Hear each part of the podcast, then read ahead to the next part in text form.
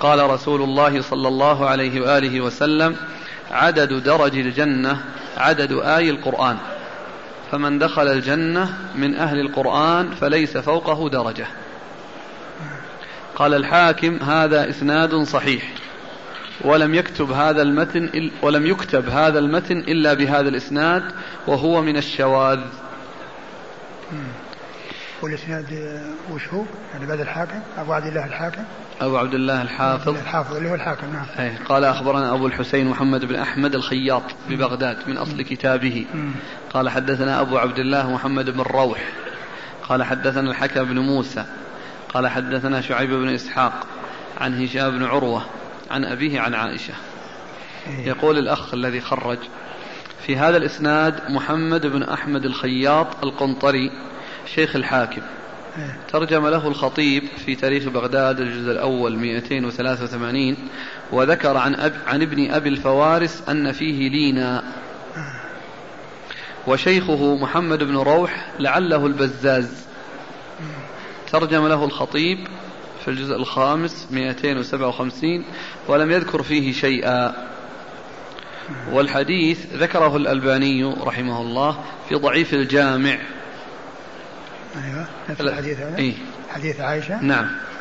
3693 وقال ضعيف ورمز له بالبيهقي في الشعب إلا أنه وقع عنده بلفظ عدد آنية الجنة بدل عدد درج الجنة. وأشار إلى السلسلة الضعيفة برقم لم يطبع بعد. ثم ذكر الموقوف الذي تكلم اللي حديث أخرجه ابن أبي شيبة وذكر إيه.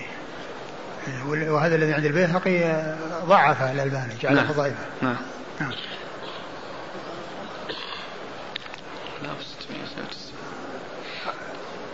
آه، هنا فائدة الحديث اللي خرجه الشيخ في السلسلة حديث يقال لصاحب القرآن نعم. نعم. ذكر فائدة في آه، تفسير ما معنى صاحب القرآن نعم. طلعتم عليها ولا نقرأ لا يعني آه، أشار ذكرها لبعض بعض الأخوان أنا ما شفت الكتاب ولكن ذكرها لبعض الطلاب أن فيه في هذا الشيء أنه المقصود به الحافظ أي. الذي يحفظ القرآن. وهذا لا شك أنه يعني داخل في هذا لكن آه، يحتمل أيضا أن يكون غيره يعني يكون كذلك. و يعني قضية يعني كل إنسان يعني يقرأ. يعني إذا كان الأمر بأن غير الحافظ يعني يكون كذلك فإنه آه، كما ينزع القرآن من الصدور في آخر الزمان فلا يبقى في الصدور من شيء. يمكن أن يوضع في الصدور ويتمكن الإنسان من من القراءة إذا كان الإنسان معني بالقراءة يعني في المصحف في حياته وكثير التلاوة. آه، الله تعالى أعلم. لكن لا شك أن الذي يحفظ القرآن هذا أمره واضح لأنها آه، كثرة قراءته تختلف عن غيره من ناحية أنه يتمكن من القراءة راكبا وماشيا ونائما وفي جميع أحواله بخلاف آه الذي يقرأ المصحف فإنه لا يقرأ إلا في حالة معينة يعني يجلس فيها لقراءة القرآن. والله تعالى أعلم. جزاكم الله خيرا. بسم الله الرحمن الرحيم. الحمد لله رب العالمين. والصلاة والسلام على عبد الله ورسوله نبينا محمد وعلى آله وصحبه أجمعين. أما بعد قال الإمام أبو داود السجستاني رحمه الله تعالى باب الدعاء. قال حدثنا حفص بن عمر قال حدثنا شعبة عن منصور عن زر عن ذر. عن ذر عن يسيع الحضرمي عن النعمان بن بشير رضي الله عنهما عن النبي صلى الله عليه وعلى آله وسلم أنه قال الدعاء هو العبادة. قال ربكم ادعوني أستجب لكم. بسم الله الرحمن الرحيم. الحمد لله رب العالمين وصلى الله وسلم وبارك على عبده ورسوله نبينا محمد وعلى آله وأصحابه أجمعين أما بعد. يقول الإمام أبو داود السجستاني رحمه الله تعالى باب الدعاء. والدعاء هو الطلب والسؤال من الله عز وجل وقد يطلق ويراد به الذكر ذكر الله عز وجل ويكون من قبيل دعاء العبادة لأن دعاء المسألة كل إنسان يسأل يعني شيء. ورب اغفر لي رب ارحمني ربي أعطني كذا ربي حقق لي كذا ربي يصرف عني كذا. ودعاء العبادة يعني يشمل يدخل تحته الذكر يعني لأنه عبادة لله عز وجل وليس مسألة. المسألة هو الطلب والرجاء. و آه، الدعاء هو وقد أورد أبو داود رحمه الله حديث نعمان بن بشير. حديث نعمان بن بشير رضي الله عنهما أن النبي عليه الصلاة والسلام قال الدعاء هو العبادة. الدعاء هو العبادة. قال الله عز وجل وقال ربكم, ربكم ادعوني أستجب لكم. وقوله الدعاء هو العبادة يدلنا على عظم شأن الدعاء. وأن يعني هذا اللفظ العام الذي فيه يعني كأنه الحصر مثل قولها الحج عرفة مثل قولها الدين النصيحة يدلنا على عظم شأن الدعاء وأن شأن الدعاء عظيم. وهو عبادة لله عز وجل. يسأل الإنسان ربه ويعول عليه ويسأل حاجاته منه ولا يسأل غيره. إذا سألت فاسأل الله كما جاء في الحديث. النبي عليه الصلاة والسلام إذا سألت فاسأل الله وإذا استعنت فاستعن بالله. وفي سورة الفاتحة إياك نعبد وإياك نستعين. فقوله الدعاء هو العبادة يدلنا على عظم شأن الدعاء. وهو عبادة. وهو من أنواع العبادة وأنواع العبادة كثيرة. هي الدعاء والخوف والرجاء والتوكل والرغبة والرهبة والإنابة والاستغاثة والاستعانة والخشية. كل ذلك من أنواع العبادة. ولكن قوله الدعاء هو العبادة يدلنا على عظم شأن الدعاء وأن شأنه عظيم. و ولهذا قال فيه الرسول صلى الله عليه وسلم الدعاء هو العبادة.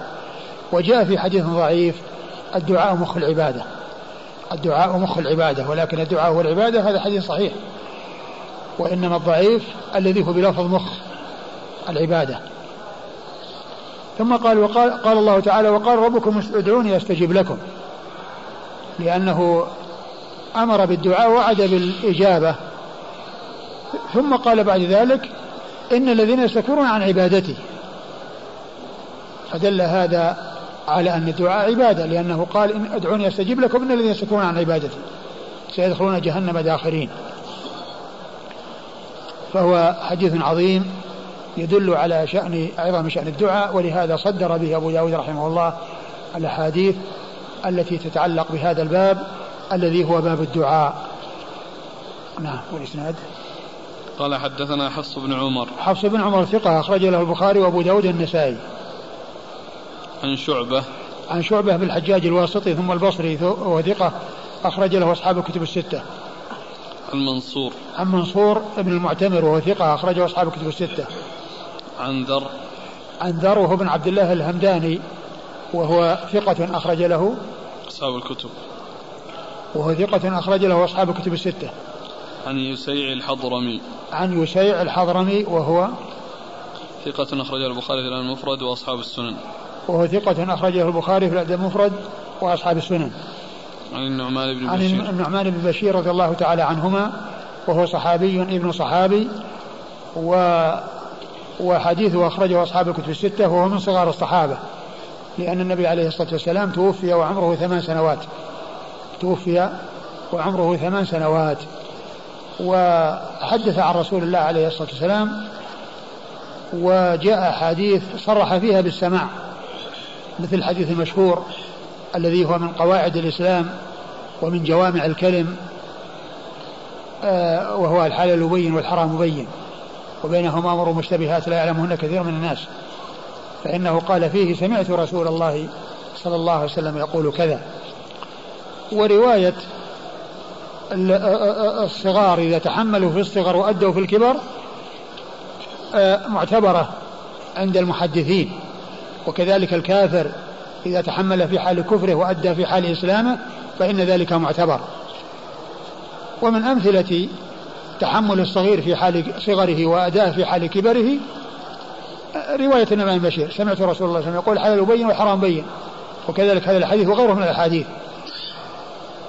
وتحمل الكافر في حال كفره وتأذيته بعد إسلامه حديث هرقل الطويل المشهور في حديث أبي سفيان الذي يحكي ويذكر ما يعني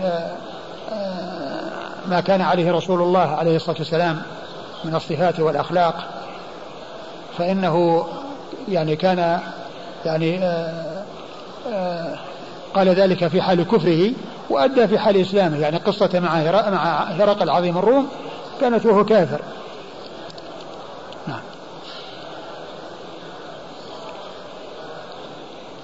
قال حدثنا مسدد قال حدثنا يحيى عن شعبة عن زياد بن مخراق عن أبي نعامة عن ابن, عن ابن لسعد أنه قال سمعني أبي رضي الله عنه وأنا أقول اللهم إني أسألك الجنة ونعيمها وبهجتها وكذا وكذا وأعوذ بك من النار وسلاسلها وأغلالها وكذا وكذا. فقال يا بني إني سمعت رسول الله صلى الله عليه وآله وسلم يقول سيكون قوم يعتدون في الدعاء فإياك أن تكون منهم إنك إن أعطيت الجنة أعطيتها وما فيها. أعطيتها وما فيها من الخير وإن أعذت من النار أعذت منها وما فيها من الشر. ثم أورد أبو داود رحمه الله حديث سعد بن أبي وقاص وقد سمع ابن له يقول اللهم إني أسألك الجنة ونعيمها وبهجتها وكذا وكذا ويعدد من يعني صفات الجنة وما في الجنة. وأعوذ بك من النار وسلاسلها نعم. وأغلالها. وأغلالها. سلاسلها وأغلالها. آه، وكذا وكذا. يعني مما هو موجود في النار. فقال له يا بني إني سمعت رسول الله صلى الله عليه وسلم يقول أنه سيكون, سيكون نعم. سيكون أناس قوم, قوم يعتدون في الدعاء. كان سيكون قوم يعتدون في الدعاء. فإياك أن تكون منهم. فإنك إن أعطيت الجنة أعطيتها وما فيها من نعيم وإن أعطي وإذا أعدت من النار أعدت منها وما فيها من الشر. من, من إيش؟ الشر. من الشر. وما فيها من الشر. ومعنى هذا آه، والحديث فيه المرفوع إلى رسول الله عليه الصلاة والسلام أن هناك قوم يعتدون في الدعاء. وجعل سعد رضي الله عنه هذا من الاعتداء في الدعاء. أن يعني كل إنسان يعني يأتي بأشياء لا حاجة إليها ويكثر من ذكرها وتعدادها ما في النار من الصفات ومن الأحوال وما في الجنة من النعيم ومن صفاتها وأحوالها. يعني اعتبر هذا من الدعاء من الاعتداء في الدعاء الذي حذر منه رسول الله عليه الصلاة والسلام. ثم قال إياك أن تكون منهم هذا كلامه لابنه. لأن الحديث هو المرفوع إن أنه سيكون قوم يعتدون في الدعاء. سيكون قوم يعتدون في الدعاء. والحديث في إسناده ابن سعد الذي هو يعني مبهم ولم يسمى وقال المنذري إن كان عمر فإنه ضعيف. إن كان عمر كان إبن سعد عمر فإنه ضعيف. والحديث صححه الألباني وحال إلى حديث مضى وهو عن عبد الله بن مغفل وهو بمعناه لأن فيه قضية الاعتداء في الدعاء وأنه سيكون قوم يعتدون في الدعاء. فيعني آه، فإنه يكون يعني مع ذلك الحديث يكون صحيحا. ولكن لو كان يعني هذا وحده فإن فيه ذلك, ذلك الرجل المبهم الذي هو ابن سعد بن أبي وقاص. ولكن الحديث جاء من آه، طريق أخرى وعن أبي نعامة نفسه الذي يروي عن عن عن يعني عن ابن سعد آه، آه، عن عبد الله بن مغفل. فيكون الحديث صح لكن هذه الطريق يعني وحدها فيها ذلك الرجل المبهم. ولكنه إذا ضم مع ذلك الحديث فإنه يكون ثابتا. يعني من الحديث صحيح ثابت يعني من تلك الطريق وهذه الطريق موافقة لتلك الطريق. أو ذلك المتن أو هذا المتن موافق لذلك المتن. وقد مر عند أبي داود في باب ال ال باب ال ال السرف في في في في, في, في, في الماء. السرف في الماء لأنه هناك الحديث يعني قوم يعتدون في الطهور والدعاء يعتدون في الطهور والدعاء. فأورده في باب في كتاب الطهارة من أجل قوله يعتدون في الطهور يعني معناه يتجاوزون الحد فيه. و والدعاء هو الذي يطابق ما نحن فيه ويطابق ما عندنا في هذه الترجمة. والحديث يكون صحيحا. لأنه جاء من طريق أخرى صحيحة. فوجود يعني هذا المبهم لا يؤثر لأنه ثبت من غير هذه الطريق. ومن طريق أبي نعامة نفسه الذي يروي عن الابن الذي لسعد. وهناك عن عبد الله بن مغفل أنه أنه أن ابنا له قال يعني اللهم إني أسألك القصر الأبيض عن عند باب الجنة وعن يمين الجنة. فقال يا بني آه أنك إذا دخلت الجنة فقد حصلت هذا سمعت رسول يقول إنه سيكون قوم يعتدون في الطهور والدعاء. يعتدون في يعتدون في الطهور والدعاء. نعم. والإسناد؟ قال حدثنا مسدد. مسدد هو من مسرهد البصري ثقة. أخرجه البخاري وأبو داود والترمذي والنسائي. عن يحيى. عن يحيى بن سعيد القطان ثقة أخرجه أصحاب كتب الستة. عن شعبة. عن شعبة بن الحجاج الواسطي مر ذكره. عن زياد بن مخراق. عن زياد بن مخراق وهو ثقة أخرج له. البخاري في الأدب المفرد وأبو داود. البخاري في الأدب المفرد وأبو داود. عن أبي نعامة. عن أبي نعامة وهو قيس بن عباية وهو ثقة أخرج له. البخاري في جزء القراءة وأصحاب السنن. أخرج له البخاري في جزء القراءة وأصحاب السنن. عن ابن لسعد عن ابن سعد عن سعد وهو سعد بن أبي وقاص رضي الله عنه صاحب رسول الله صلى الله عليه وسلم. وهو أحد العشر المبشرين بالجنة رضي الله عنه وأرضاه وحديثه عند أصحاب الكتب الستة. ابن لسعد ابن لسعد يعني رواية عن مبهم. الذي هو ابن الابن. يقول الحافظ. ها؟ الحافظ الحافظ ذكر؟ يقول يحتمل. ها؟ يحتمل. أن يكون؟ مصعب. أن يكون مصعب؟ آه. وهو ثقة أخرج له أصحاب الكتب. ذكره في مبهمات. آه. على كل إن الاحتمال القائم قوله يحتمل. وذاك اللي هو المنذر قال إن كان عمر فإنه ضعيف. ولكن ما دام أن الحديث ثابت عن عبد الله بن مغفل فيكون هذا الطريق آه، يعني ثابت. أو هذا الحديث ثابت متنه. عمر. ها؟ عمر بن سعد. عمر؟ بن سعد. اي وش به؟ الحافظ يحكم بأنه صدوق. يقول إنه صدوق؟ اي آه. المنذري يقول إنه ضعيف.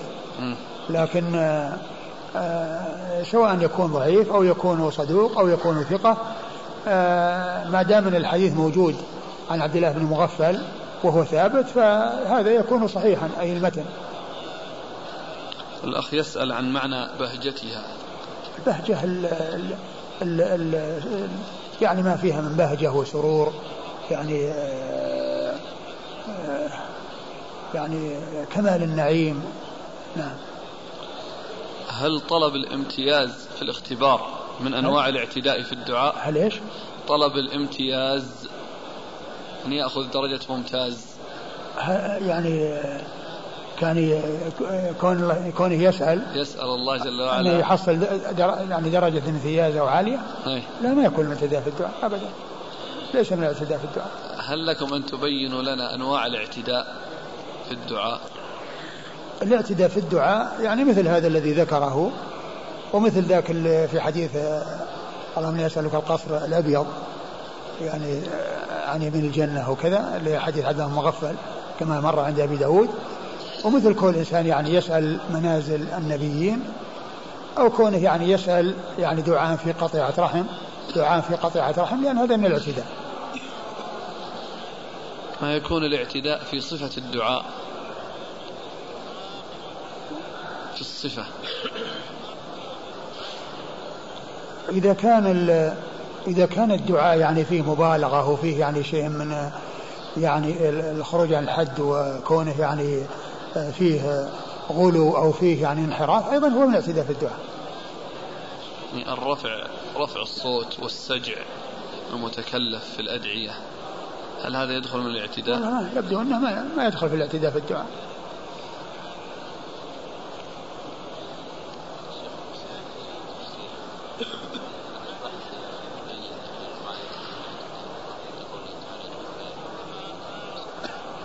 في الأعراف آه. يعني ذكر أمثلة هو. آه. في تفسير. أي نعم.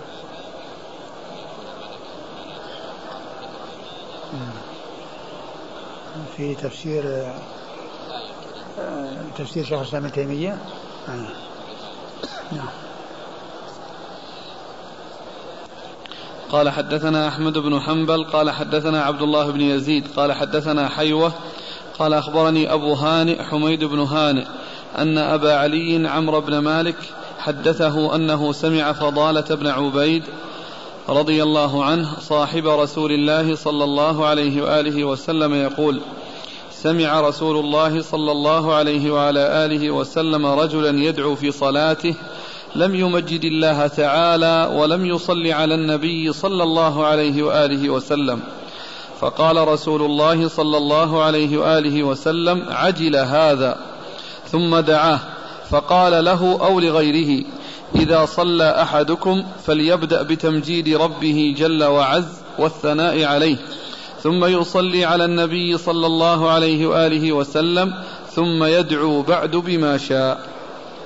ثم ورد أبو داود رحمه الله حديث فضالة بن عبيد. فضالة بن عبيد رضي الله عنه أن النبي صلى الله عليه وسلم سمع رجلا يدعو في صلاته لم يمجد الله ولم يصلي على رسول الله صلى الله عليه وسلم ف لما فرغ دعاه وقال له أو لغيره إذا صلى أحدكم فليبدأ بتمجيد الله عز وجل والصلاة على رسول الله صلى الله عليه وسلم ثم ليدعو بعد ذلك بما شاء ثم ليدعو بعد ذلك بما شاء. وهذا وهذا من أسباب قبول الدعاء يعني كونه يعني يكون آه، مهد له أو قدم له بحمد الله والثناء عليه والصلاة على رسوله صلى الله عليه وسلم.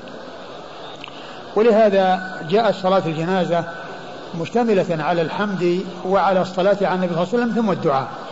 لأن قراءة الفاتحة حمد وثناء على الله عز وجل والصلاة على النبي صلى الله عليه وسلم صلاة عليه عليه الصلاة والسلام ثم بعد ذلك يكون الدعاء. فيكون الدعاء للميت وسؤال السؤال له في الصلاة والشفاعة له بالدعاء له. قد سبق بحمد الله وتمجيده والثناء عليه.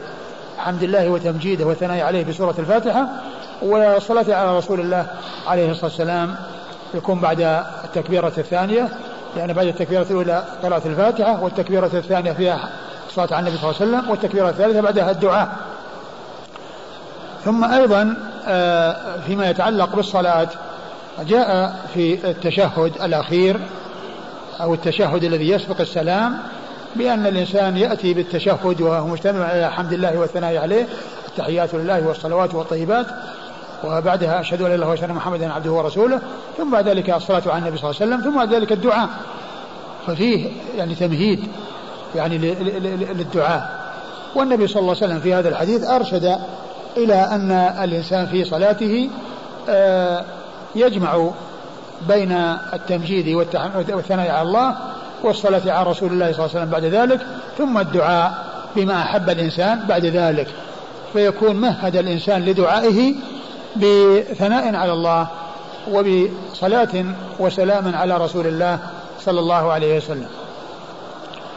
ولعل آه، اختيار الإمام أحمد رحمة الله عليه آه، آه، دعاء الافتتاح دعاء الاستفتاح. سبحانك اللهم وبحمدك وتبارك اسمك وتعالى جدك ولا إله غيرك. أنه كون فيه تعظيم لله عز وجل. وكما هو معلوم ثبت عن رسول الله صلى الله عليه وسلم أنواع من الافتتاح منها ما هو ثناء ومنها ما هو دعاء وكل ذلك حق. والاختلاف فيه اختلاف تنوع. كون هذا يختار كذا وهذا يختار كذا لأنها كلها أنواع الحق. كلها أنواع للحق. فإذا اختار أي واحد منها فهو على حق. ولكن آه، آه، لعل اختيار الإمام أحمد رحمة الله عليه لدعاء الاستفتاح بسبحانك اللهم وبحمدك لأنه ثناء على الله عز وجل. يفتتح الإنسان صلاته بالثناء على الله عز وجل وتعظيمه وتمجيده. نعم الإسناد قال حدثنا أحمد بن حنبل. أحمد بن حنبل أحمد بن محمد بن حنبل الشيباني الإمام الفقيه المحدث أحد أصحاب المذاهب الأربعة المشهورة من مذاهب أهل السنة وحديثه أخرجه أصحاب الكتب الستة. عن عبد الله بن يزيد. عبد الله بن يزيد المقري المكي وهو ثقة أخرجه أصحاب الكتب الستة. عن حيوة. عن حيوة بن شريح المصري ثقة أخرج له أصحاب الكتب الستة. وحيوة بن شريح اثنان أحدهما يعني آه، في طبقة متقدمة وهو هذا هو مصري والثاني في طبقة متقدم متأخرة من شيوخ أبي داود وهو حمصي. فإذا جاء حيوة بن شريح يروي عنه أبو داود فهو الحمصي. وإذا جاء حيوة بن شريح بين أبي داود وبينه يعني آه، واسطتان أو أكثر من ذلك على حسب الأسانيد وزيادة آه، وتعدد الرواة فإنه يكون المصري. نعم. عن أبي هانئ حميد بن هانئ. عن أبي هانئ حميد بن هانئ وهو صدوق. لا بأس به أخرج وهو لا بأس به وهو بمعنى صدوق أخرج له. البخاري في الأدب المفرد ومسلم وأصحاب السنن. أخرج له البخاري في الأدب المفرد ومسلم وأصحاب السنن.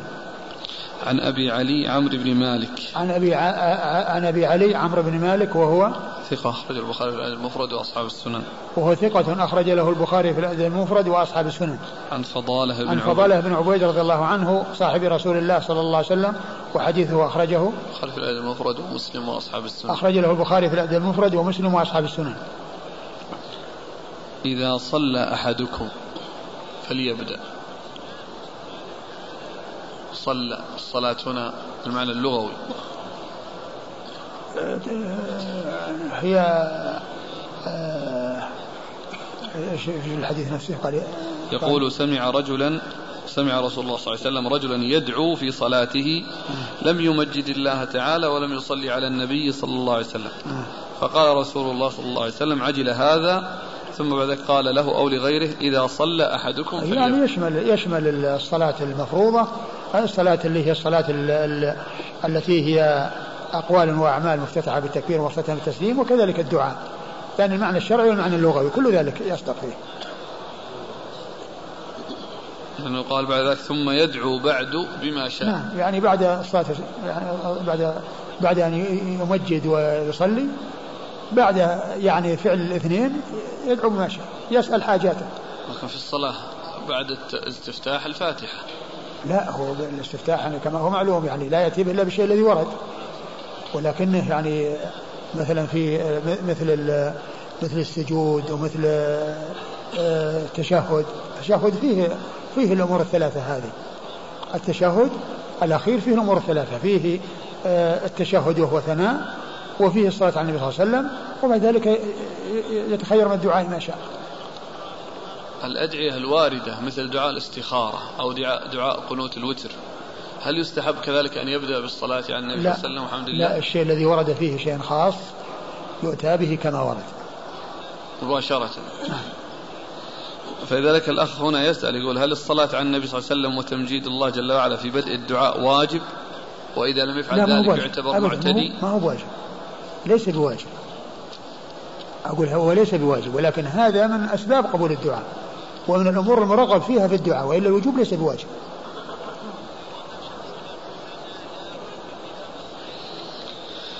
قال حدثنا هارون بن عبد الله قال حدثنا يزيد بن هارون عن الأسود بن شيبان عن أبي نوفل عن عائشة رضي الله عنها أنها قالت كان رسول الله صلى الله عليه وآله وسلم يستحب الجوامع من الدعاء ويدع ما, ما سوى ذلك. ثم ورد أبو داود حديث عائشة أن النبي صلى الله عليه وسلم كان يستحب الجوامع من الدعاء ويدع ما سوى ذلك. يعني ليس ليس بجوامع. لأن الجوامع هي التي لفظها قليل ومعناها كثير. التي هي قليلة المبنى واسعة المعنى. يعني ألفاظها قليلة ومبانيها قليلة التي هي الألفاظ ولكن معانيها واسعة. معانيها واسعة. هذه جوامع الكلم يعني كلمات جامعة لفظها قليل ومعناها واسع. وهكذا أدعية الرسول صلى الله عليه وسلم. الأدعية التي جاءت في القرآن يعني مثل ربنا آتنا في الدنيا حسنة وفي الآخرة حسنة وقنا عذاب النار. هذا دعاء عظيم جامع لخير الدنيا والآخرة. ربنا آتنا في الدنيا حسنة وفي الآخرة حسنة وقنا عذاب النار. وحسنة الدنيا كل خير في الدنيا وحسنة الآخرة كل خير في الآخرة. ليس شيئا شيئا معينا. التفاسير التي تأتي يعني آه، لمثل حسنة الدنيا بأنها كذا أو كذا هو تفسير في المثال بالمثال كما هي طريقة السلف. عندما يأتي يفسرون تجد هذا يفسر مثال وهذا يفسر مثال فلا يعني الحصر ولكن يعني التوضيح وبمثال من الأمثلة. فمن قال الدنيا حسن حسن الدنيا زوجة الصالحة يعني هو حق. ومن قال الولد الصالح هو حق ومن قال الرزق الحلال هو حق كلها من حسنة الدنيا. فالتفسيرات لهذا اللفظ الجامع بشيء معين هو من قبيل التفسير بالمثال وليس التفسير بالحصر. ومثل آه، قول الرسول صلى الله عليه وسلم الاحاديث التي الذي فيها اللهم يسالك الهدى والتقى والعفاف والغنى. اللهم اتي نفسي تقواها وزكيها أنت خير من زكاها. اللهم أصلح لي ديني الذي هو عصمة أمري وأصلح لي دنيا التي فيها معاشي وأصلح لي اخرتي التي إليها معادي واجعل الحياة زيادة لي في كل خير والموت راحة لي من كل شر. ادعيته صلى الله عليه وسلم جوامع وقد أوتي جوامع الكلم صلوات الله وسلامه وبركاته عليه. ولهذا كون المسلم عندما يدعو يحرص على أدعية الرسول عليه الصلاة والسلام ويعرف آه هذه الأدعية وما كان يدعو به ويأتي به هذا هو الأولى وهذا هو الذي ينبغي له. لأن الإنسان إذا آه أتى بأدعية من عند نفسه قد يكون فيها تجاوز قد يكون فيها أمر منكر قد يكون فيها أمر محرم قد يكون فيها أمر سائغ مثل الصلاة على الرسول صلى الله عليه وسلم. الذي يأخذ ما جاء عن رسول الله عليه الصلاة والسلام من بيان آه، من كيفية الصلاة عليه أخذ بكلام المعصوم صلى الله عليه وسلم. وأما الإنسان إذا أخذ أو رجع إلى كتب أخرى مثل دلائل الخيرات يعني مشتمل على صلاة صلوات على الرسول صلى الله عليه وسلم ولكن فيها فيها تجاوز وفيها غلو وفيها جفا فيها غلو وفيها جفا فاختيار الأدعية التي تأتي عن النبي صلى الله عليه وسلم هي التي فيها العصمة وفيها السلامة وهي التي تكون أعم وأنفع لأنها كلام الصادق المصدوق الذي لا ينطق عن الهوى صلوات الله وسلامه وبركاته عليه. نعم والإسناد؟ قال حدثنا هارون بن عبد الله. هارون بن عبد الله البغدادي الملقب الحمال وهو ثقة أخرج له مسلم وأصحاب السنن. عن يزيد بن هارون. عن يزيد بن هارون الواسطي وهو ثقة أخرج له أصحاب الكتب الستة. عن الأسود بن شيبان. عن الأسود بن شيبان وهو ثقة أخرج له البخاري في المفرد ومسلم وأبو داود والنسائي وابن ماجه. وهو ثقة أخرجه البخاري في المفرد ومسلم وأبو داود والنسائي وابن ماجه. عن أبي نوفل. عن أبي نوفل وهو؟ ثقة. لا اسمه؟ هكذا. نوفل. أبو نوفل بن أبي عقرب, عقرب نعم. الكناني. أبو نوفل بن أبي عقرب وهو ثقة أخرج له البخاري في المفرد ومسلم وأبو داود والنسائي. البخاري في المفرد وأبو داود والنسائي. مسلم. البخاري في المفرد ومسلم وأبو داود والنسائي. عن عائشة. عن عائشة أم المؤمنين رضي الله عنها وأرضاها الصديقة بنت الصديق وهي من أوعية السنة وحفظتها وواحدة من سبعة أشخاص عرفوا بكثرة الحديث عن النبي صلى الله عليه وسلم.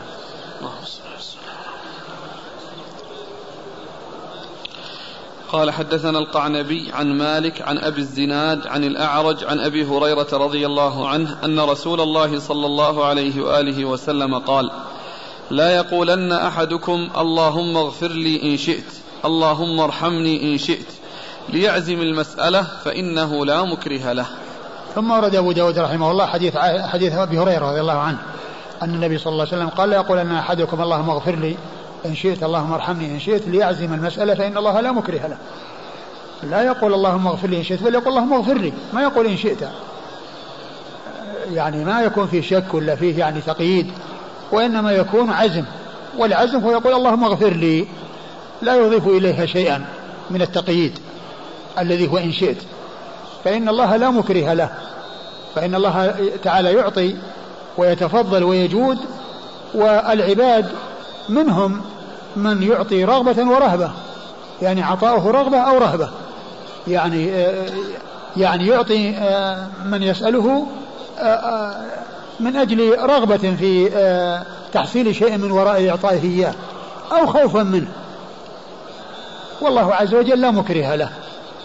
فلا يليق أن يسأل بهذا السؤال وإنما يؤتى بعزم بالعزيمة وبدون التقييد بذكر المشيئة. نعم. والإسناد؟ قال حدثنا القعنبي. وهذا الحديث عقد له شيخ الإسلام محمد بن عبد الله رحمه الله في كتاب التوحيد بابا خاصا. باب قول اللهم اغفر لي إن شئت. نعم. هذا لا يدخل فيه طهور إن شاء الله. ها؟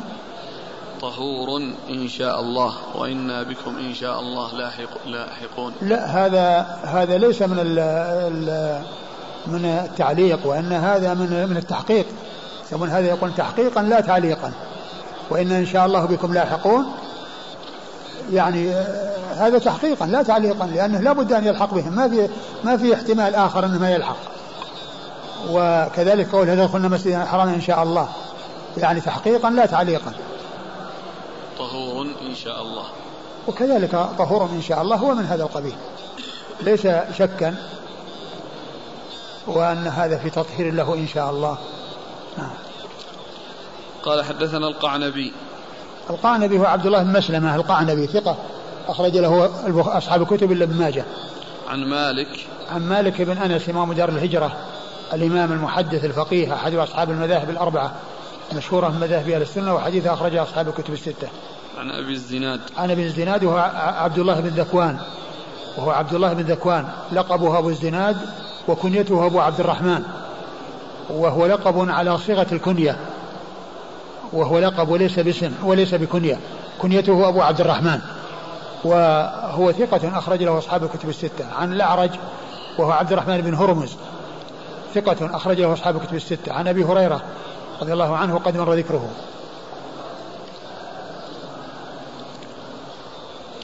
قال حدثنا القعنبي عن مالك عن ابن شهاب عن أبي عبيد عن أبي هريرة رضي الله عنه أن رسول الله صلى الله عليه وعلى آله وسلم قال يستجاب لأحدكم ما لم يعجل فيقول قد دعوت فلم يستجب لي. ثم ورد أبو داود حديث أبي هريرة. أبي هريرة. أن النبي صلى الله عليه وسلم قال يستجاب لأحدكم ما لم يعجل. فيقول دعوت فلم يغفر لي يعني فيترك الدعاء. ويعرض عن الدعاء أو يهمل الدعاء لأنه دعا ولم يستجب له. فيقول دعوت والإنسان إذا دعا ربه يلح عليه بالدعاء ويكرر الدعاء ولا آه، آه، يترك الدعاء بعد ذلك. كونه يعني لم يحصل له ولم يتحقق. لأن الإجابة كما جاء عن النبي صلى الله عليه وسلم إما أن يعجل له يعني ما طلب أو يصرف له من الشر يصرف عنه من الشر يعني آه، ما يصرف أو يدخر له في الآخرة. ومعنى ذلك أنه على خير. و والدعاء عبادة والإنسان يحرص على عبادة الله عز وجل والإلحاح عليه في الدعاء ولا يستبطئ الإجابة فيقول دعوت ودعوت ولم يستجب لي. وهذا من أسباب من أسباب عدم قبول الدعاء. كل إنسان يستعجل الإجابة ويعني آه وإذا حصل عدم تحقيق مراده في وقت قريب فإنه يهمل ويترك. هذا من أسباب عدم قبول الدعاء. قال حدثنا القعنبي عن مالك عن ابن شهاب. ابن شهاب هو محمد بن مسلم بن عبيد الله الزهري ثقة أخرجه أصحاب كتب الستة. عن أبي عبيد. عن أبي عبيد وهو سعد بن عبيد الزهري. وهو سعد بن عبيد الزهري. ثقة أخرج له مولى بن أزهر وهو ثقة أخرج له أصحاب الكتب. أصحاب الكتب الستة. عن أبي هريرة. عن أبي هريرة وقد مر ذكره. قال حدثنا عبد الله بن مسلمة قال حدثنا عبد الملك بن محمد بن أيمن عن عبد الله بن يعقوب بن إسحاق عمن حدثه عن محمد بن كعب القرظي قال حدثني عبد الله بن عباس رضي الله عنهما أن رسول الله صلى الله عليه وآله وسلم قال لا تستروا الجدر. من نظر في كتاب أخيه بغير إذنه فإنما ينظر في النار. سلوا الله ببطون أكف أكفكم ولا تسألوه بظهورها. فإذا فرغتم فامسحوا بها وجوهكم. قال أبو داود روي هذا الحديث من غير وجه عن محمد بن كعب كلها واهية وهذا الطريق أمثلها وهو ضعيف أيضا. ثم ورد أبو داود رحمه الله حديثا ضعيفا أورده من طريق ضعيف وقال إنه أمثلها ومع ذلك هو ضعيف وغيره من الطرق كلها واهية وهذا أمثلها وفيه يعني آه، عدة علل. آه، يقول لا تستر الجدر. والمقصود ذلك المقصود ذلك سترها بالقماش والسجاد وما إلى ذلك. وهذا جاء فيه حديث عن عائشة في صحيح مسلم لم لم لم يأمرني الله فيما أنعم علي أن أستر أن أن أن أستر الطين والحجارة والطين أو كما قال صلى الله عليه وسلم. وهو يدل على ترك ذلك. وجمهور العلماء على كراهيته وذلك لما فيه من الإسراف ولما فيه من الخيلاء أو الاستكبار و وبعض أهل العلم قال بالتحريم وهو أبو نصر المقدسي. وقد ذكر ذلك الشيخ الألباني رحمه الله في آه، أدب الزفاف في كتاب في كتاب أدب الزفاف. وذكر ما يتعلق يعني في هذه المسألة وأن الجدر لا تستر يعني بال بالسجاد ولا بغيرها وذكر حديث عائشة الذي أشرت إليه. والحديث هذا ضعيف يعني لا يحتج به هذا الذي موجود معنا ولكن جاء في معناه من ناحية أن الجدر لا تستر حديث عائشة الذي في صحيح مسلم. وهذا بالنسبة للجدر وأما الأبواب والشبابيك فلا بأس بسترها للحاجة إلى ذلك. وذلك أنه إذا فتح الباب وكان يعني آه، آه، يعني آه، فيه حصول اطلاع على من يعني في الداخل والخارج فيعني يوجد ستار بحيث يعني يكون معه دخول الهواء ودخول الريح ومن غير أن يكون يعني مكشوفا وكذلك الشبيبك لا بأس بذلك. وقد جاء في بعض الأحاديث ما يدل على ذلك. والنبي صلى الله عليه وسلم لما كان في مرض موته وكشف الستار ورأى الناس يصلون خلف أبي بكر يعني آه، آه، ضحك وسر صلى الله عليه وسلم. فستر الأبواب والشبابيك لا بأس به. وأما ستر الجدر فهذا هو الذي آه، لا يصلح. والذي جاء في حديث عائشة وهذا الحديث ضعيف الذي معنا. إيش الثانية؟ من نظر في كتاب أخيه بغير إذنه فإنما ينظر في النار. من نظر في كتاب أخيه بغير إذنه فإنما ينظر في النار.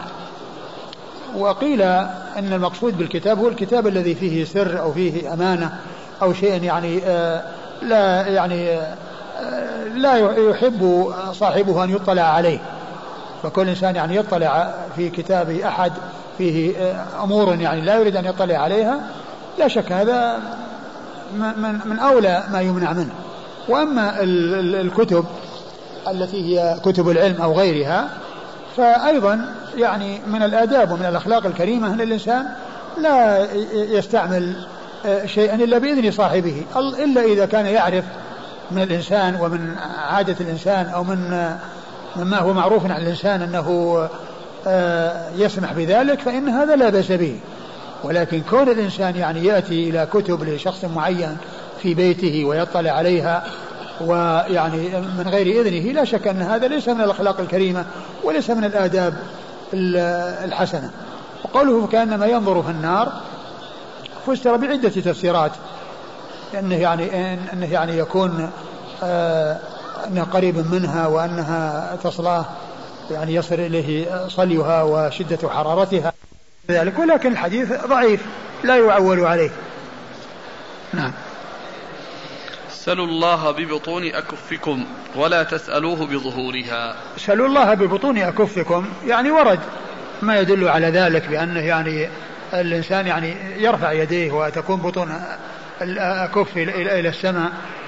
وظهورها يعني جاء في بعض المواضع مثل آه، الاستسقاء فإنه تكون آه، بطونها يعني إلى الأرض وظهورها يعني إلى السماء أو إلى ما يلي وجه الإنسان يعني بحيث يعني تكون يعني بطونها إلى الأرض. يعني فقد جاء في بعض المواضع بعض الأحاديث عن أنس كما سبق أن مر في الاستسقاء. نعم. فإذا فرغتم فامسحوا بها وجوهكم. فإذا فرغتم فامسحوا بها وجوهكم.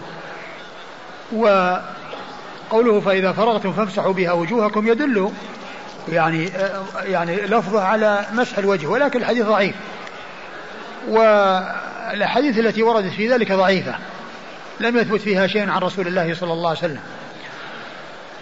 والشيخ الألباني رحمه الله حققها في كتابه آه، إرواء الغليل. فإنه ذكر الأحاديث التي وردت في ذلك وبين ضعفها. وما فيها من الضعف وأنه لا يصح منها شيء. وهذا بالنسبة للمسح. وأما بالنسبة للرفع فكما هو معلوم جاءت نصوص فيها الرفع فيها الرفع وجاءت نصوص فيها يعني عدم الرفع وجاءت نصوص مسكوت فيها عن الرفع. فما جاء فيها الرفع يرفع وما جاء فيه أنه لا يرفع لا يرفع وما سكت عنه فالأمر في ذلك واسع. فالأمر في ذلك واسع.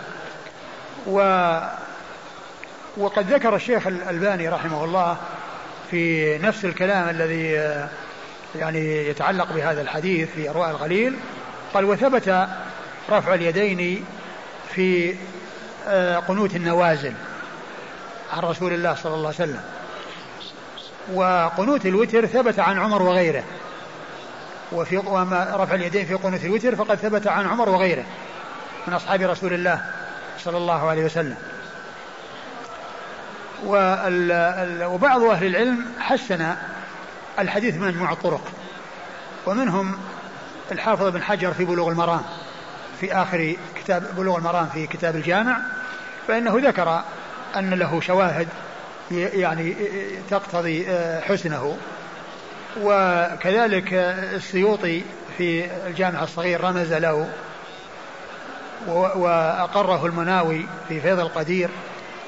ولكن يعني جاء عن جماعة من أهل العلم وذكر الألباني آثار كثيرة عن السلف في عدم مسح اليدين في الدعاء مسح الوجه يعني في الدعاء يعني بعد الدعاء. ذكر جملة من الآثار يعني في يعني في كلامه على هذا الحديث. فرفع اليدين كما هو معلوم آه، ثبت في مواضع وجاء عدم في مواضع وسكت عن مواضع وكل له حكمه. وأما مسح الوجه باليدين بعد الدعاء فلم يثبت. ومما ضعف الاحاديث ذلك شيخ الإسلام ابن تيمية رحمه الله. نعم. قال حدثنا عبد الله بن مسلمة عن عبد الملك بن محمد بن أيمن. عبد الملك بن محمد بن أيمن هو هو مجهول أخرج له أبو داود. نعم. مجهول أخرجه أبو داود. عن عبد الله بن يعقوب بن إسحاق. عبد الله بن يعقوب بن إسحاق وهو مجهول الحال أخرجه أبو داود. مجهول الحال. يعني هذاك يصير مجهول العين وهذا مجهول الحال. الذي يقال فيه مجهول يصير مجهول العين. والذي يقال مجهول الحال يعني يصير مجهول الحال الذي هو مستور أو يعني يعني ال يعني مثلها كلمة مستور. خرج له أبو داود والترمذي. أبو داود والترمذي. عمن حدثه. عمن حدثه وهذا مبهم. ففي ثلاث علل. وهذا أمثلها كما قال أبو داود. يعني فيه هذه الثلاث العلل فيه مجهول العين ومجهول الحال ومبهم.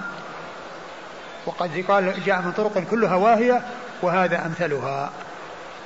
نعم. يقول الحافظ في فصل المبهمات. يقال هو أبو المقدام هشام بن زياد.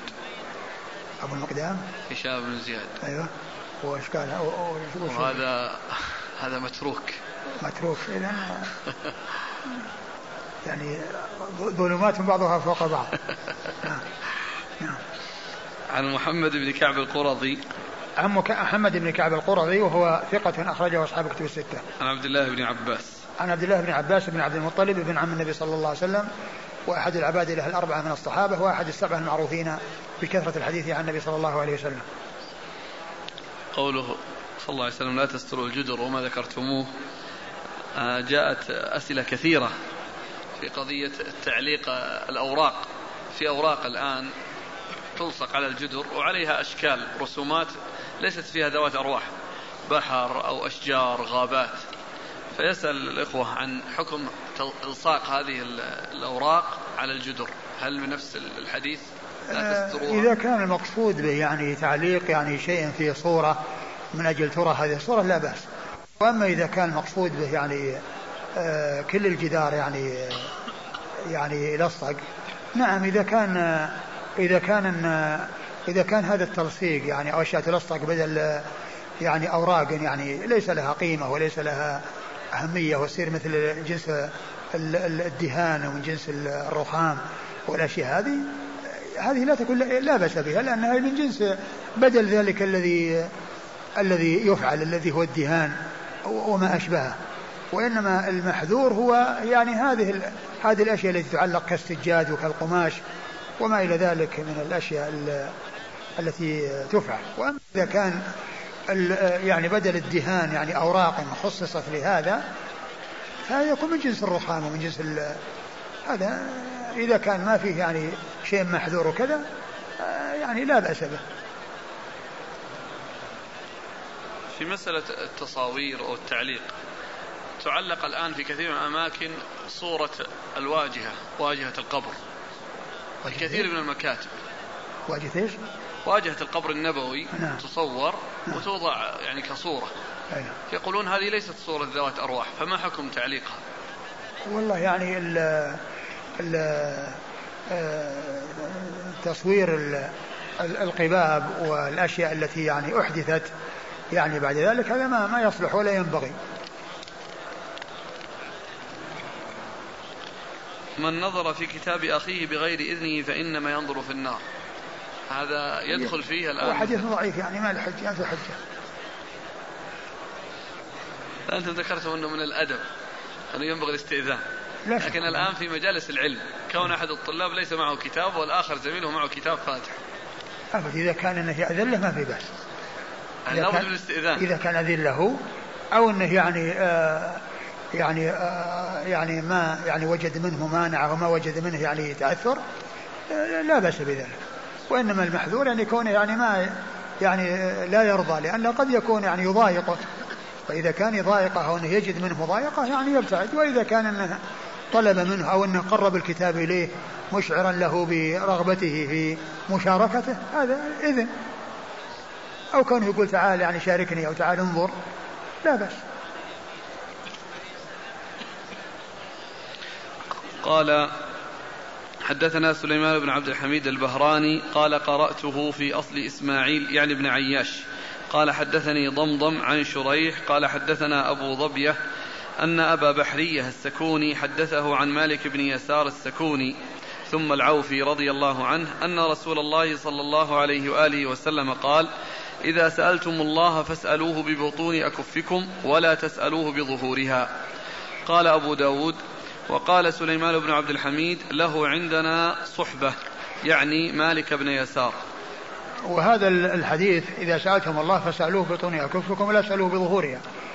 وهو من جنس الذي تقدم في الحديث الضعيف الذي الحديث الذي مر قبل هذا. آه والحديث يعني يدل على أن الإنسان يرفع يديه يعني ببطون عندما يسأل ببطون الأكف يعني كونها إلى فوق. وهذا هو الغالب. وإنما يعني ولا يسأل ببطونها يعني آه، إلا فيما ورد. الذي فيما ورد بأنه آه، بظهورها بأن تكون يعني إلى السماء وأن تكون إلى فوق يعني مثل ما ورد في ال في ال في الاستسقاء. وكما سيأتي أيضا في الابتهال يعني الذي هو المبالغة في الرفع في الابتهال إلى الله عز وجل. فالسؤال إنما يكون ببطون الأكف وليس بظهورها إلا في حدود ما ورد الذي هو بالنسبة للظهور. نعم. في الاستعاذة إذا قلنا مثلا اللهم إني أعوذ بك من كذا وكذا رأينا بعض الناس يقلب الكفين. ما ما نعلم شيء يدل عليه. أقول ما نعلم شيء يدل عليه. قال حدثنا سليمان بن عبد الحميد البهراني سليمان بن عبد الحميد البهراني آه، صدوق. أخرجه أبو داود. صدوق أخرجه أبو داود وحده؟ نعم. صدوق أخرجه أبو داود. قال قرأته في أصل إسماعيل. قرأته في أصل إسماعيل وهو إسماعيل بن عياش. وهو ثقة إذا روى عن الشاميين. وروايته هنا عن شامي الذي هو ضمضة حمصي. نعم. أخرج له وهو صدوق في رواية عن الشاميين مخلط في غيرهم. نعم صدوق في رواية عن الشاميين مخلط في غيرهم. وهنا روايته عن شامي أخرج له البخاري في جزء آه، في رفع اليدين وأصحاب السنن. البخاري في رفع اليدين وأصحاب السنن. عن ضمضم. عن ضمضم بن بن زرعة الحمصي. عن ضمضم بن زرعة الحمصي وهو صدوق يهم أخرج له أبو داود وابن ماجه في التفسير. صدوق يهم أخرجه أبو داود وابن ماجه في التفسير. عن شريح. عن شريح بن عبيد الحضرمي ثقة. عن شبيح شريح بن عبيد الحضرمي. ثقة الحمصي وهو ثقة. نعم أخرج له أبو داود والنسائي بن ماجه. ثقة أخرج له. أبو داود والنسائي بن ماجه. ثقة أخرجه أبو داود والنسائي بن ماجه. عن أبي ضبية عن أبي ضبية وهو مقبول. آه، هكذا أبو ضبية الكلاعي. الكلاعي. أبو ضبية الكلاعي وفيه أيضا آه، يعني وصف آخر أو السلفي أو كذا. أي نعم. أي السلفي. نعم. الكلاعي. وهو؟ مقبول أخرجه البخاري في المفرد وأبو داود. وهو مقبول أخرجه البخاري في المفرد وأبو داود. والنسائي وابن ماجه. والنسائي وابن ماجه. عن أبي بحرية السكوني. عن أبي بحرية السكوني وهو؟ عبد الله بن قيس أخرجه أصحاب السنن. وهو عبد الله بن قيس؟ ثقة. ثقة أخرجه أصحاب السنن. عن مالك بن يسار السكوني ثم العوفي. عن مالك بن يسار السكوني ثم العوفي رضي الله عنه وهو وحديثه؟ أخرجه أبو داود. وحديثه أخرجه أبو داود وحده. قال أبو داود وقال سليمان بن عبد الحميد له عندنا صحبة يعني مالك بن يسار. يعني أبو داود يحكي عن شيخه أن الذي هو نهاية الإسناد وهو عوف شو اسمه؟ اسمه؟ من؟ سليمان بن عبد الحميد. الصحابي لا الصحابي. مالك بن يسار. مالك بن يسار له عندنا صحبة لأنه صحابي. نعم. يعني أثبت صحبته وقال عنه أنه صحابي. وقال عنه أبو داود إنه آه، آه، صحابي قليل الحديث. قليل الحديث أخرج له أبو داود. نعم. أخرجه أبو داود. يعني في أصله يعني الأصل كتابه.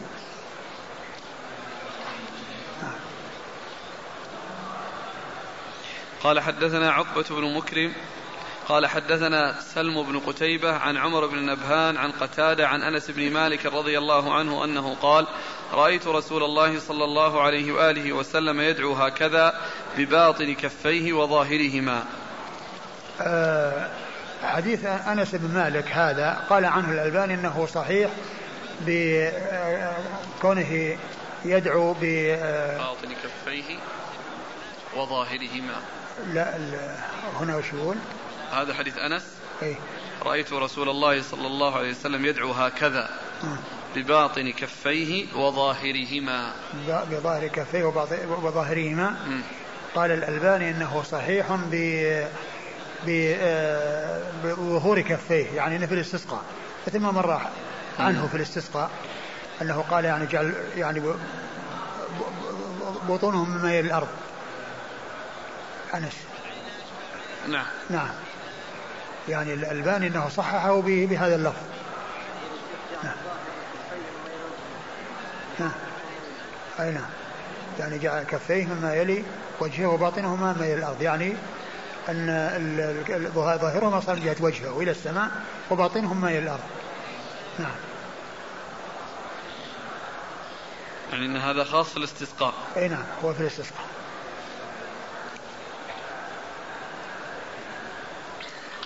والاسناد قال حدثنا عقبة بن مكرم. بن مكرم. أظن بالفتح. مكرم. ها؟ ما أدري. قال طيب. أظنه بالفتح. نشوف تقريب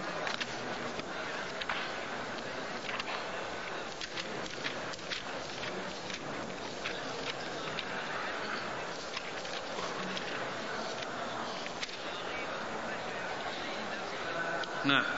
فتح الراء. نعم. عقبة بن مكرم وهو ثقة أخرجه مسلم وأبو داود والترمذي وابن ماجه. وهو ثقة أخرجه مسلم وأبو داود والترمذي وابن ماجه. عن سلم بن قتيبة. عن سلم بن قتيبة الشعيري. سلم بن قتيبة الشعيري أبو قتيبة. وهو صدوق أخرج حديثه البخاري وأصحاب السنن. وسلم بن قتيبة كنيته أبو قتيبة. وهم من وفقت كنية اسم أبيه. ويذكره وسبق أن مر عند, عند أبي داود أنه ذكره بكنيته فقال أبو قتيبة أبو قتيبة أبو قتيبة يعني بدون ما ينسبه. وهو مشهور بكنيته ولهذا يعني يأتي ذكره في الشيوخ كذا أبو قتيبة. والمراد بسلم بن قتيبة. وسلم بن قتيبة ذكر الحافظ في مقدمة الفتح يعني في ذكر الرجال الذي تكلم فيهم من رجال البخاري ذكر كلمة عجيبة. يعني في في في في, في, التجريح والتعديل. يعني كان يعني مشهور عند العوام في نجد إذا كان الشخص يعني يعني صاحب يعني قوة وكذا قالوا جمل محامل جمل محامل. ففي ترجمته قال يحيى بن سعيد القطان ليس من جمال المح... يعني عن قتيبة سلم بن قتيبة ليس من جمال المحامل. قال في ترجمته سلم بن قتيبة قال, قال فيه يحيى بن سعيد القطان ليس من جمال المحامل. يعني توهين له. توهين له. فهي كلمة يعني قديمة. يعني كون الشخص يعني الذي يعني كذا يقال جمل محامل. يعني إذا كان عنده يعني عمدة أنه معتمد عليه وأنه يعني يعني آه، آه، فائدة كبيرة يقال جمل محامل. وهنا قال ليس من جمال المحامل. تض... يعني تضعيف لكنه توهين. توهين لكنه ما ي... إيه يعني ما هو شديد يعني. توهين ليس بشديد. عن عمر بن نبهان. عن عمر بن نبهان ضعيف أخرجه أبو داود. وهو ضعيف أخرجه أبو داود. عن قتادة. عن قتادة. عن أنس. عن أنس. عن قتادة عن قتادة. عن قتادة بن دعامة السدوسي. عن أنس آه، صاحب رسول الله صلى الله عليه وسلم وأحد السبعة المعروفين بكثرة الحديث عن النبي صلى الله عليه وسلم. فالحديث يعني بهذا اللفظ يعني فيه عمر بن نبهان وهو ضعيف. ولكنه صح عن أنس أنه كان يعني في الاستسقاء يعني كان يدعو وبطون كفيه مما يلي وجهه وبطونها مما يلي الأرض. الله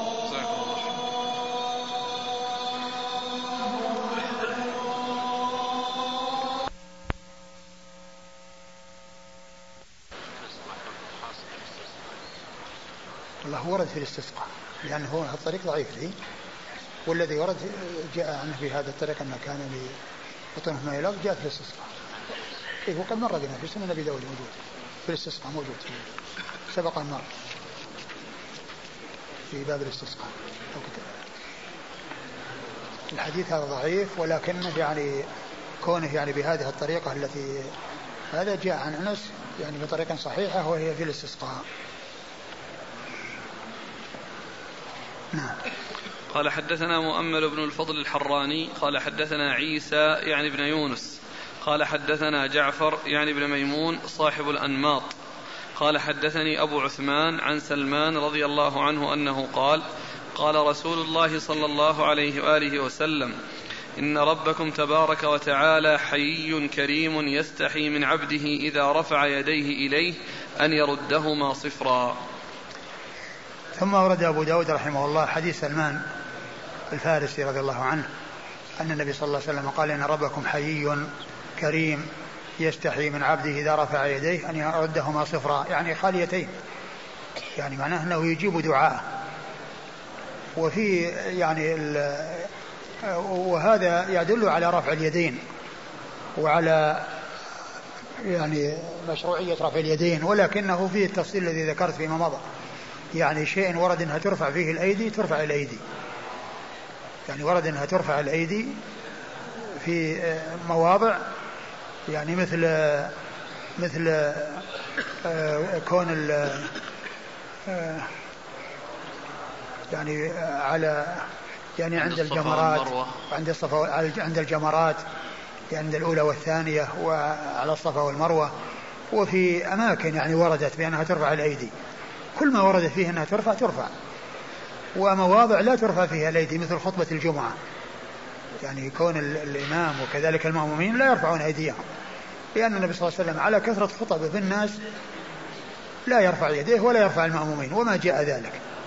إلا في الاستسقاء إذا استسقى في الجمعة رفع يديه. يعني يحصل رفع اليدين في الاستسقاء في الجمعة. لأن النبي رفع في الاستسقاء لما طلب منه أن يستسقي.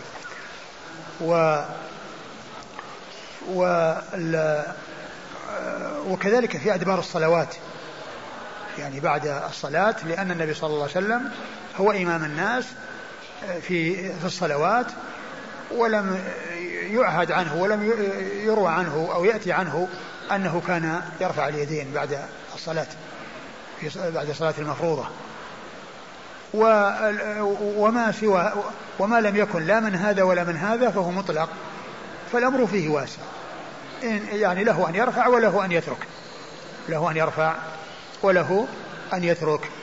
وهذا فيه يدل على يعني رفع اليدين بالإطلاق. ولكن حيث ورد يعني يؤتى به حيث ورد وحيث جاء يعني ما يدل على المنع لا يؤتى به وحيث يكون مطلقا مطلقا فالأمر واسع. فالأمر في ذلك واسع. إن شاء رفع وإن شاء لم يرفع. وفيه إثبات يعني آه، صفة آه، من أسماء الله كونه حيي وأنه كريم. نعم. يستحي من عبده. نعم يستحي من عبده يعني الذي هو صفة صفة آه، مأخوذة من حيي. لأن كل اسم لأن أسماء الله كلها مشتقة. أسماء الله كلها مشتقة ليس فيها اسم جامد. ليس فيها اسم جامد. وما ذكر أن من أسماء الله الدهر هذا غير صحيح. يعني استنادا إلى قوله يؤذين ابن آدم يسب الدهر وأنا الدهر. فإن قوله أنا الدهر ليس معنى ذلك أنه من أسماء الله. وإن مقصود وإنما معناه أن من سب الدهر فقد سبني. لأن الدهر مقلب. الدهر هو الزمان وهو مقلب. والله تعالى هو الذي يقلب. فمن سب المقلب والمقلب يعني ليس فاعلا وليس عنده إرادة ولا عنده مشيئة فإنما ترجع مسبته إلى المقلب. فأسماء الله كلها مشتقة ليس فيها اسم جامد. وأسماء الله تدل على صفات لأن أسماء الله تدل على صفات. كل اسم يشتق منه صفة ولكن ليس كل صفة يشتق منها اسم. لا يؤخذ من الصفات أسماء ولكن يؤخذ من الأسماء صفات. فهناك صفات ذاتية كاليد وكالوجه لا يؤخذ منها يعني أسماء. وهناك صفات يعني مثل الاستهزاء والخداع والمكر وما إلى ذلك لا يؤخذ منها أسماء لا يقال من أسماء الله المخادع ولا الماكر ولا المستهزئ لكن يوصف ولكن الأسماء يؤخذ منها صفات وكلمة يستحي مأخوذة من حيي. نعم. قال حدثنا مؤمل بن الفضل الحراني. مؤمل بن الفضل الحراني هو صدوق أخرجه أبو داود النسائي. صدوق أخرجه أبو داود النسائي. عن عيسى يعني بن يونس. عيسى بن يونس بن أبي إسحاق السبيعي ثقة أخرج له أصحاب كتب الستة. عن جعفر يعني بن ميمون صاحب جعفر يعني بن ميمون صاحب الأنماط وهو صدوق يخطئ أخرج البخاري في جزء القراءة وأصحاب السنن. صدوق يخطئ أخرج حديث البخاري في جزء القراءة وأصحاب السنن. عن أبي عثمان. عن أبي عثمان وهو النهدي عبد الرحمن بن مل وهو ثقة أخرجه أصحاب كتب الستة. عن سلمان. عن سلمان الفارسي رضي الله عنه صاحب رسول الله صلى الله عليه وسلم وحديثه أخرجه أصحاب الكتب. أصحاب الكتب الستة. قال حدثنا موسى بن إسماعيل قال حدثنا وهيب يعني بن خالد قال حدثني العباس بن عبد الله بن معبد بن العباس بن عبد المطلب عن عكرمة عن ابن عباس رضي الله عنهما أنه قال المسألة أن ترفع يديك حذو منكبيك أو نحوهما والاستغفار أن تشير بإصبع واحدة والابتهال أن تمد يديك جميعا. ثم ورد أبو داود هذا الأثر عن ابن عباس أنه قال الدعاء أن ترفع المسألة أن ترفع. المسألة أن ترفع يديك إلى حد منكبيك والاستغفار أن تشير بإصبع واحدة و والابتهال أن ترفعهما جميعا. أن تمد يديك أن تمدهما جميعا؟ نعم. أن تمدهما جميعا يقول ترفع ترفعهما وهذا مثل ما حصل. من النبي صلى الله عليه وسلم في غزوة بدر حيث ابتهل إلى الله عز وجل ورفع يديه حتى حتى سقط رداؤه من ورائه صلى الله عليه وسلم. نعم. الفرق بين الابتهال والدعاء؟ يعني كأن الابتهال يعني آه، شدة و يعني مبالغة نعم. والدعاء أعم من الابتهال. قال حدثنا موسى بن إسماعيل. موسى بن إسماعيل التبوذكي ثقة أخرجه أصحاب كتب الستة. عن وهيب وهيب بن خالد ثقة أخرجه أصحاب كتب الستة. عن العباس بن عبد الله بن معبد. عن العباس بن عبد الله بن معبد وهو ثقة أخرجه أبو داود. ثقة أخرجه أبو داود. عن عكرمة.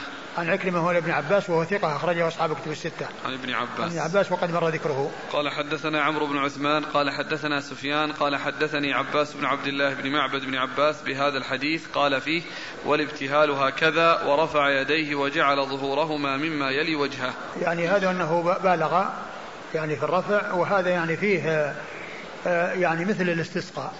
يعني هذا يشبه الاستسقاء أو مثل الاستسقاء. يعني بطونهما إلى الأرض وظهورهم ما يلي وجهه. أيه قال حدثنا عمرو بن عثمان. عمرو بن عثمان هو الحمصي وهو صدوق أخرج له. أبو داود النسائي بن ماجه. أبو داود النسائي بن ماجه. عن سفيان.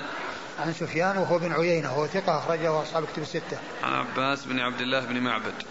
وقد مر ذكره. قال حدثنا محمد بن يحيى بن فارس قال حدثنا إبراهيم بن حمزة قال حدثنا عبد العزيز بن محمد عن العباس بن عبد الله بن معبد بن عباس عن أخيه إبراهيم بن عبد الله عن ابن عباس رضي الله عنهما أن رسول الله صلى الله عليه وسلم قال فذكر نحوه.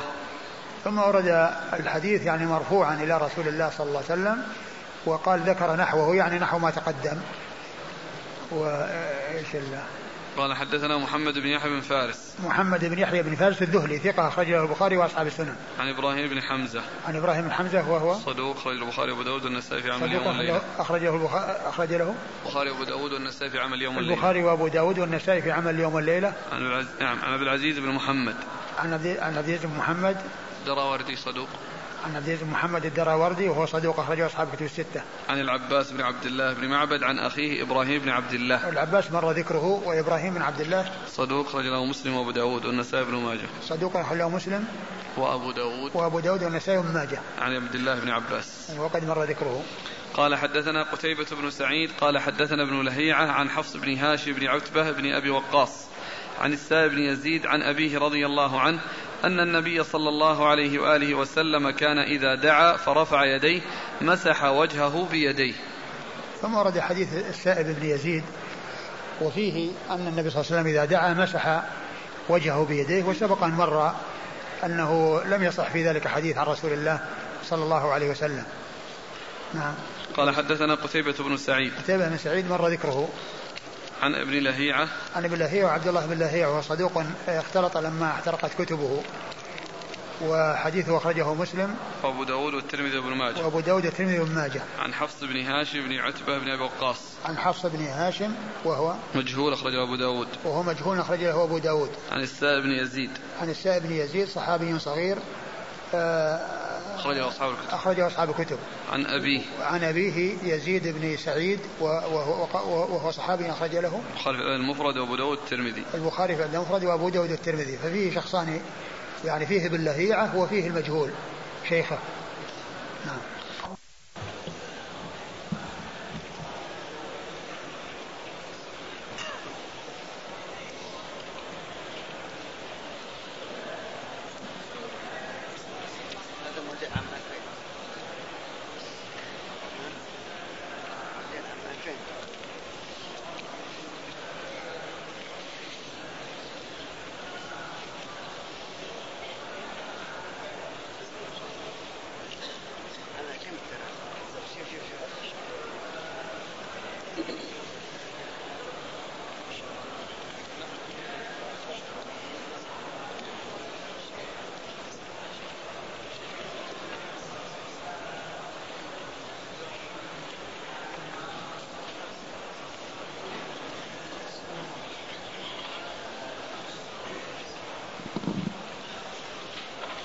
الله الرحمن الرحيم الحمد لله رب العالمين الصلاة والسلام على عبد الله ورسوله نبينا محمد وعلى آله وصحبه أجمعين أما بعد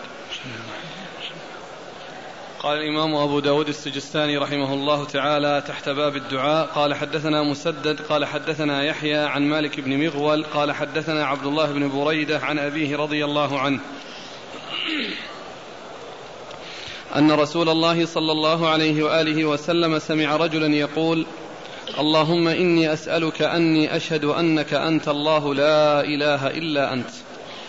الأحد الصمد الذي لم يلد ولم يولد ولم يكن له كفوا أحد. فقال لقد سألت الله باسم لقد سألت الله بالاسم الذي إذا سئل به أعطى وإذا دعي به أجاب. بسم الله الرحمن الرحيم. الحمد لله رب العالمين وصلى الله وسلم وبارك على عبده ورسوله نبينا محمد وعلى آله وأصحابه أجمعين. أما بعد فقد سبق البدء في باب الدعاء في الدرس الماضي ومضى منه جملة من الأحاديث في موضوعات مختلفة تتعلق بالدعاء. وهنا بدأ المصنف بذكر الأحاديث التي تشتمل على آه، اسم الله الأعظم أو اسم الله العظيم الذي إذا سئل به أعطى وإذا دعي به أجاب. وأول هذه الأحاديث حديث بريدة بن الحصيب رضي الله تعالى عنه أن النبي صلى الله عليه وسلم سمع رجلا يقول في دعائه اللهم إني أسألك أني أشهد أنك أنت الله لا إله إلا أنت الأحد الصمد الذي لم يلد ولم يولد ولم يكن له كفوا أحد. فقال لقد سألت الله باسمه الذي إذا سئل به أعطى وإذا دعي به أجاب. وهذا يدلنا على أن من أسماء الله عز وجل أن أسماء الله عز وجل يتوسل بها كلها ولكن يعني بعضها آه، ورد في بعض الأحاديث ما يدل على أهميته وعلى تميزه وذلك مثل هذا الحديث الذي فيه آه، ذكر اسم الله الأعظم الذي إذا سئل به أعطى وإذا دعي به أجاب. ف آه، الإنسان يتوسل إلى الله عز وجل بهذا التوسل يدلنا على عظم شأن هذا الدعاء الذي توسل فيه بهذه الوسيلة التي هي كونه يسأل الله عز وجل بأنه يشهد أنه لا إله إلا هو الأحد الصمد الذي لم يلد ولم يولد ولم يكن له كفوا أحد. وقد ورد جملة من الأحاديث تتعلق باسم الله الأعظم ولكن هذا الحديث هو أصحها. أصح ما ورد في اسم الله الأعظم هو هذا الحديث. وقد ذكر الحافظ بن حجر رحمة الله عليه في فتح الباري أربعة عشر قولا في بيان المراد بالاسم الأعظم ولما سردها وجاء بهذا القول عند هذا الحديث عند القول الذي اشتمل عليه هذا الحديث دل عليه هذا الحديث قال هذا هو أصح حديث ورد في ذلك. هذا هو أصح أو يعني آه، أرجح آه، أو أقوى حديث صح يعني في ذلك. وهو يدل على أن يعني آه، وكما سيأتي في الرواية الأخرى أنه سماه اسم الله الأعظم يعني في الرواية التي بعد هذا يعني نفس نفس الحديث. فدل على عظم شأن الدعاء بهذا الدعاء أو التوسل يعني بهذا التوسل الذي هو كون العبد يشهد أن يشهد أن الله أن, أن الله يشهد أن لا إله إلا الله آه، الأحد الصمد الفرد الذي الأحد الصمد الذي لم يلد ولم يولد ولم يكن له كفوا أحد. والأحاديث التي وردت في ذلك ما صح منها كله يتوسل به. وكلها يقال إن لها ميزة ولها فضل. كل ما ورد في ذلك وكل ما صح كل ما صح في ذلك يعني هذا الحديث وغيره مما ثبت فإنه يتوسل به ويسأل الله عز وجل به. ويكون يعني له ميزة على غيره لكونه ورد بأنه إذا سئل به أعطى وإذا دعي به أجاب. وقد جاءت أقوال عديدة كما قلت ذكر الحافظ بن حجر منها أن اسم الله الأعظم هو لفظ الجلالة لأنه هو أصل الأسماء وهو الذي تضاف إليه الأسماء وتوصف به الأسماء وعندما تأتي الأسماء يأتي في مقدمتها الله لا إله إلا هو الحي القيوم هو الله الذي لا إله إلا هو عالم الغيب والشهادة. هو الله الخالق والبارئ المصور هو الله الذي لا إله إلا هو الملك القدوس السلام. وهكذا يأتي هو آه يعني آه آه تضاف تلحق به وتوصف به الأسماء. فيكون هو أولها. وهو الذي باقي الأسماء تأتي وراءه وتأتي تبعا له. ولكن ال ال ال ورد نصوص مثل هذا الحديث الذي معنا وهو صح حديث ورد في ذلك كما قال الحافظ ابن حجر رحمه الله. نعم. وال والأحاديث والأقوال هذه ذكرها الحافظ بن حجر في فتح الباري في الجزء الحادي العشر صفحة 224 في الجزء الحادي عشر صفحة 224 ذكر الأقوال في اسم الله الأعظم. وعندها قال إن هذا القول الذي اشتمل على هذا الحديث هو أقوى وأصح ما ورد يعني في الموضوع.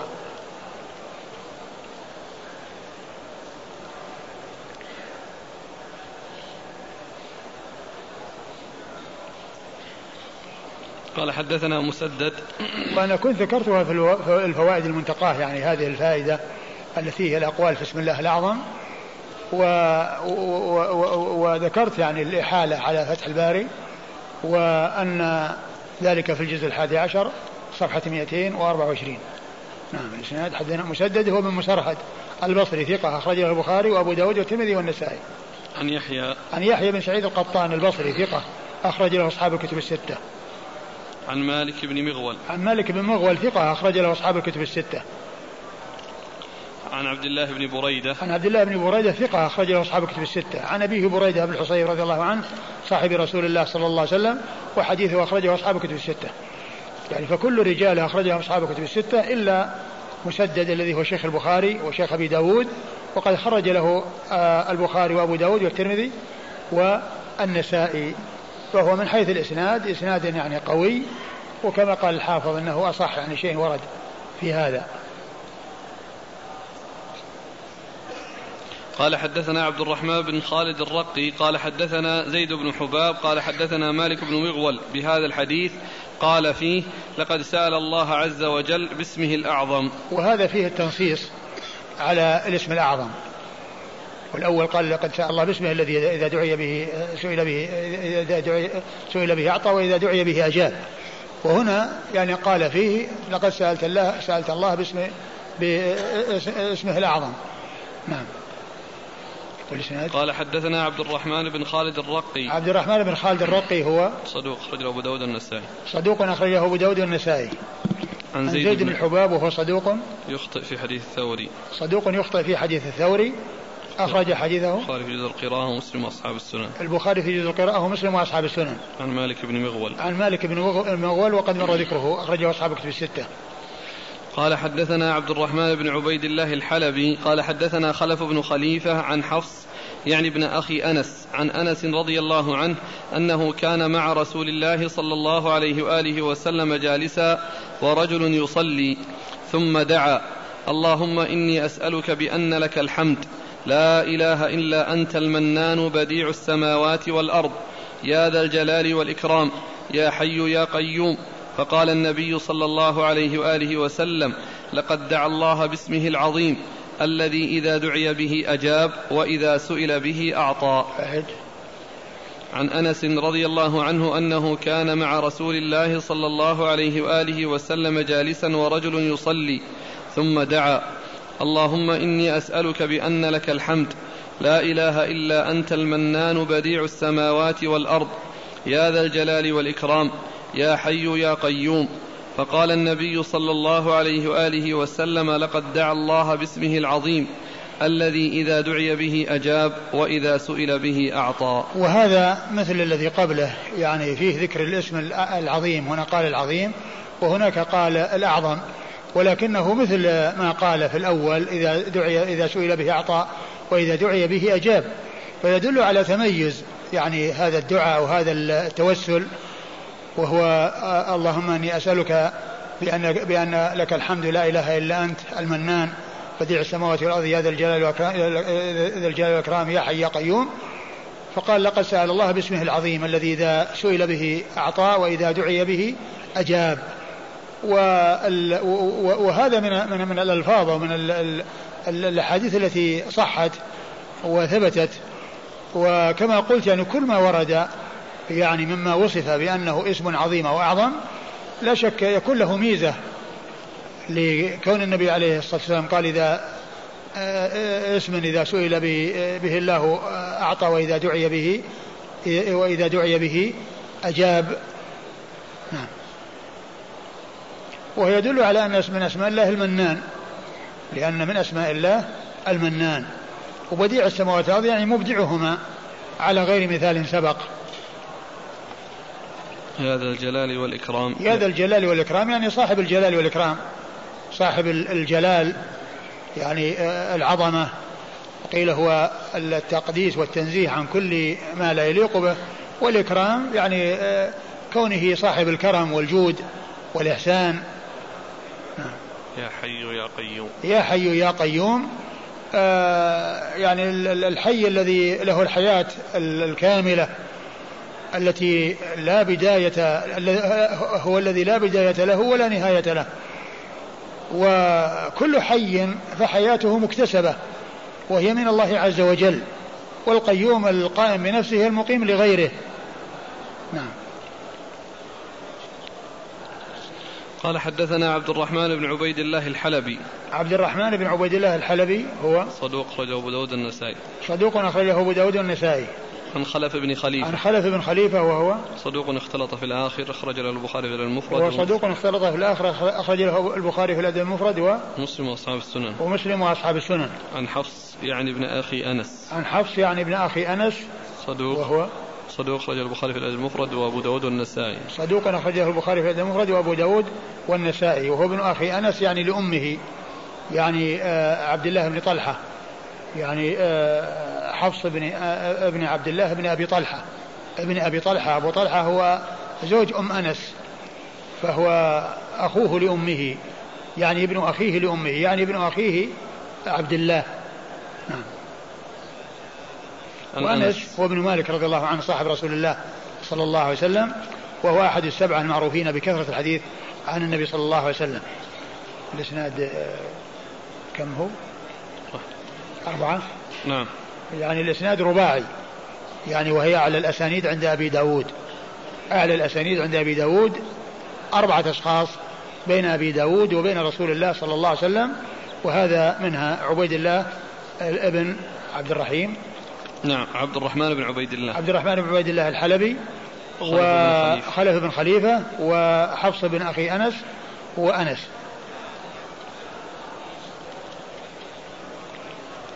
قال حدثنا مسدد قال حدثنا عيسى بن يونس قال حدثنا عبيد الله بن أبي زياد عن شهر بن حوشب عن أسماء بنت يزيد رضي الله عنها أن النبي صلى الله عليه وآله وسلم قال اسم الله الأعظم في هاتين الآيتين وإلهكم إله واحد لا إله إلا هو الرحمن الرحيم وفاتحة سورة آل عمران ألف لام ميم الله لا إله إلا هو الحي القيوم.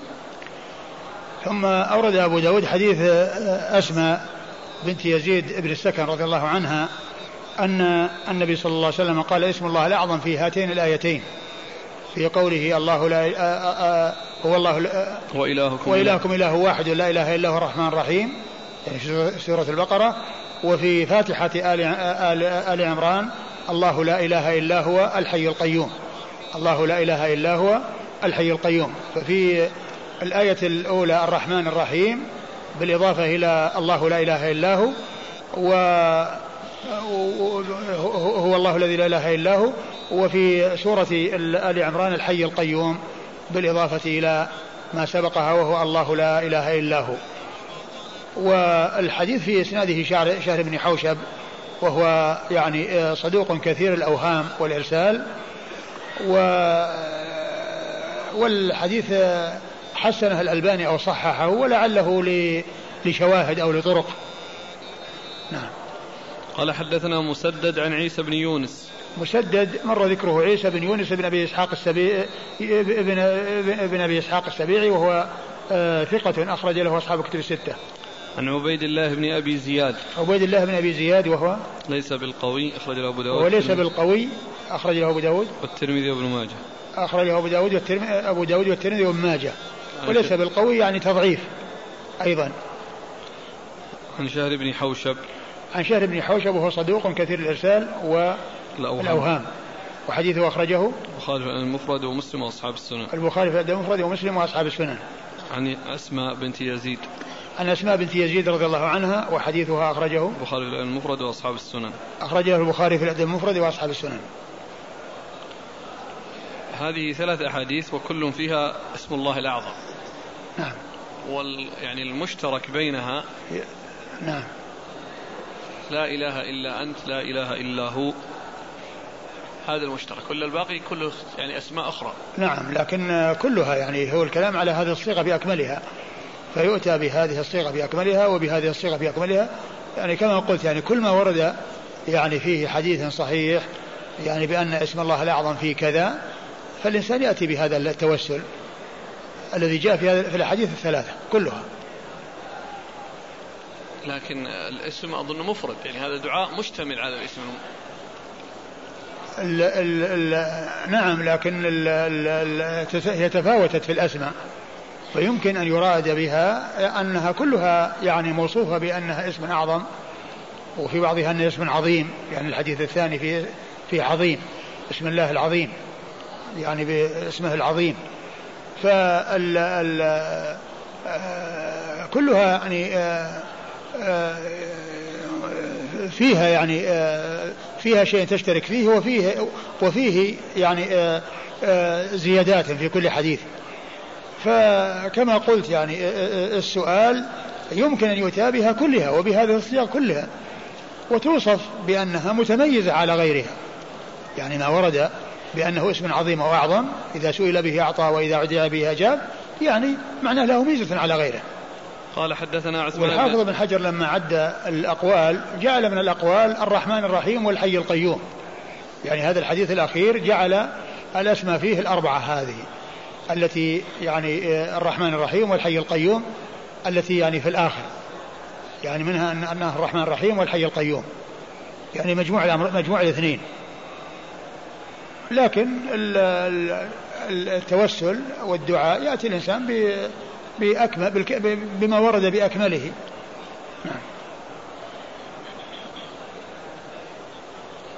هذا لعلها فائدة. يقول أن الشيخ السعدي رحمه الله يقول أن اسم الأعظم هو اسم جنس يشمل كل ما ورد. هذا هو.